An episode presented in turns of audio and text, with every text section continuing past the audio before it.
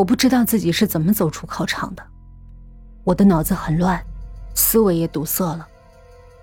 就在我无所适从的时候，有人狠狠撞了我的肩膀，抬头一看，背着大书包的小叶怨恨的瞪着我：“活该，自作自受，哼，考砸了吧？报应！”看着小叶陌生的面孔，我愤怒的冲上前，一把揪住他的衣领，抓狂的问：“这一切……”是不是你安排的？是你捣的鬼吧？你为什么这么对我？我是你姐。小叶不耐烦的将我推倒，再眯斜着眼睛俯视我，他的脸诡谲的扭曲着。他卸下包，重重的砸在我脸上，呵斥道：“谁让你怂恿我再考一次？你毁了我的前途，我也不让你好过。”当时，我只觉得天旋地转。随后，眼前一黑，坠入了无尽的深渊。陌生的弟弟，可怕的女生，和我暗自较劲儿的室友，这个世界太混乱了。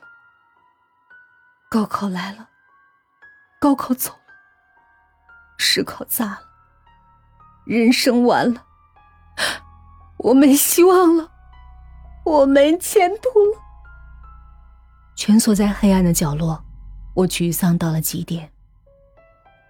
恍惚中，我闻到了一股烧焦的味道，紧接着，空间内传来空灵的哒哒声。我迅速抬头，前方出现了一缕亮光，那个长发女生迈着脚步向我走来，她这手里捏着一根缝衣针，针尖上一滴凝固的血渍，妖艳极了。是你，我想退，我想逃，可身体却不听使唤。你是隔壁班的女生吧？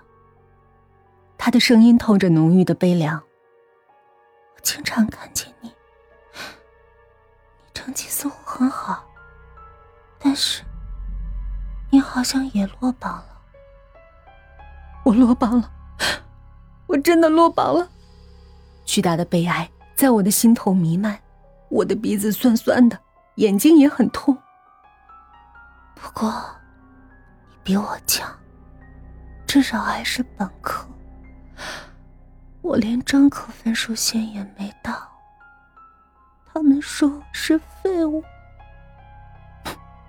考不到分数的都是废物。废物，就该有废物的去处。女生抬起头。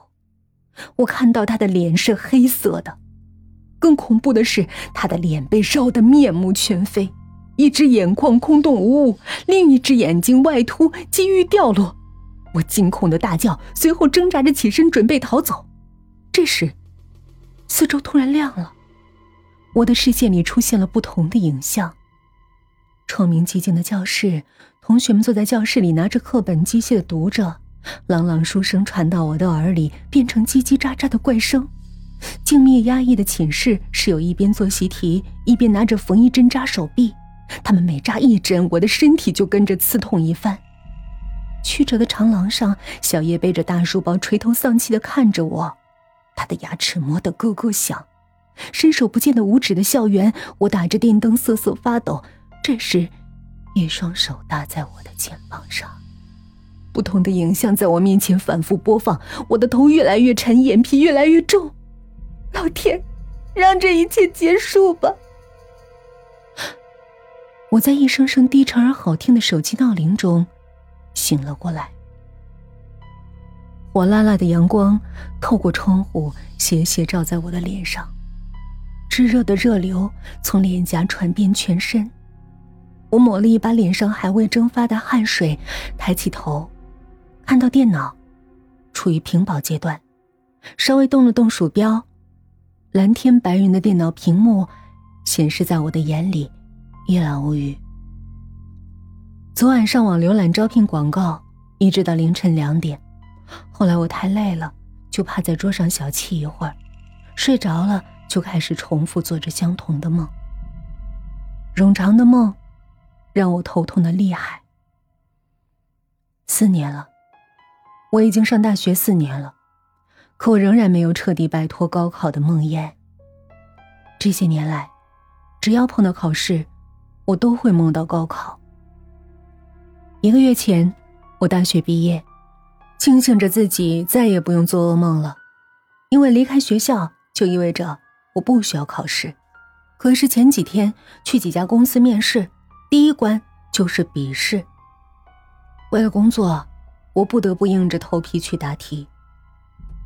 四年前，高考的压力让我噩梦连连。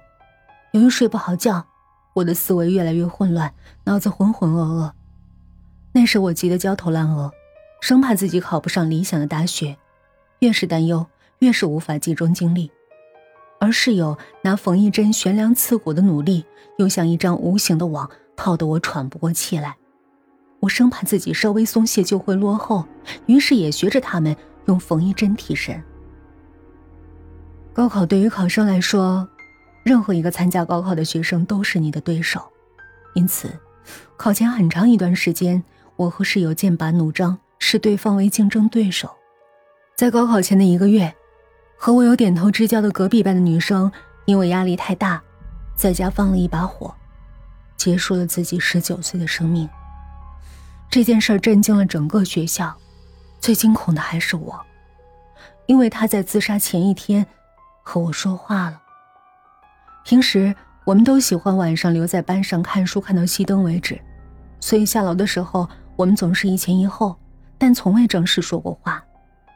那晚他和我说：“你是隔壁班的吧？你知道我为什么喜欢穿高跟鞋吗？因为害怕一个人走路，高跟鞋撞击地面。”能让我感到安全。后来，我发现你每天也看书到很晚，下楼时有个伴，我就不那么害怕了。可从今晚开始，我以后再也不用走夜路了。那时的我，礼貌而疏远的和他说了几句，但第二天我就听到说。他自杀的消息了。于是，噩梦来得更加凶猛。高考后，我并没有考上理想中的大学。那段时间是我意志最消沉的时期。在我大三时，成绩优秀的小叶高考失利，我劝他复读一年，但小叶表示压力太大，他怕复读后考得更差。于是，小叶复读后。我又像中了魔一般的做起了噩梦，每晚都梦见他高考失利，背着书包去外面打工。他用幽怨的眼神盯着我，哀哀地说：“姐，都是你让我复读。去年我考上二本，今年我专科选都没到。”就在我思绪万千时，手机铃声响起，我接听，电话那端传来小叶兴奋的声音：“姐。”我考六百一十一，重点线。我笑着祝福，随后挂断电话，迷离的眼睛看向窗外。透过玻璃，我看见各色人群在我视线中来来往往，心里推测着这一刻欢呼的人，下一刻会不会哭得一塌糊涂。我以为我早就逃离了高考的魔咒，而事实上。我走过了一个独木桥，又来到了另一个独木桥。我们从当年的高考生变成了夹着资料匆匆赶路的一族，带着简历和毕业证，游离彷徨在各大人才市场，带着黑眼圈守在电脑旁，一遍遍的浏览招聘信息，等待着面试的考试。我趴在玻璃窗上。头脑一阵眩晕，视线渐渐模糊不清了。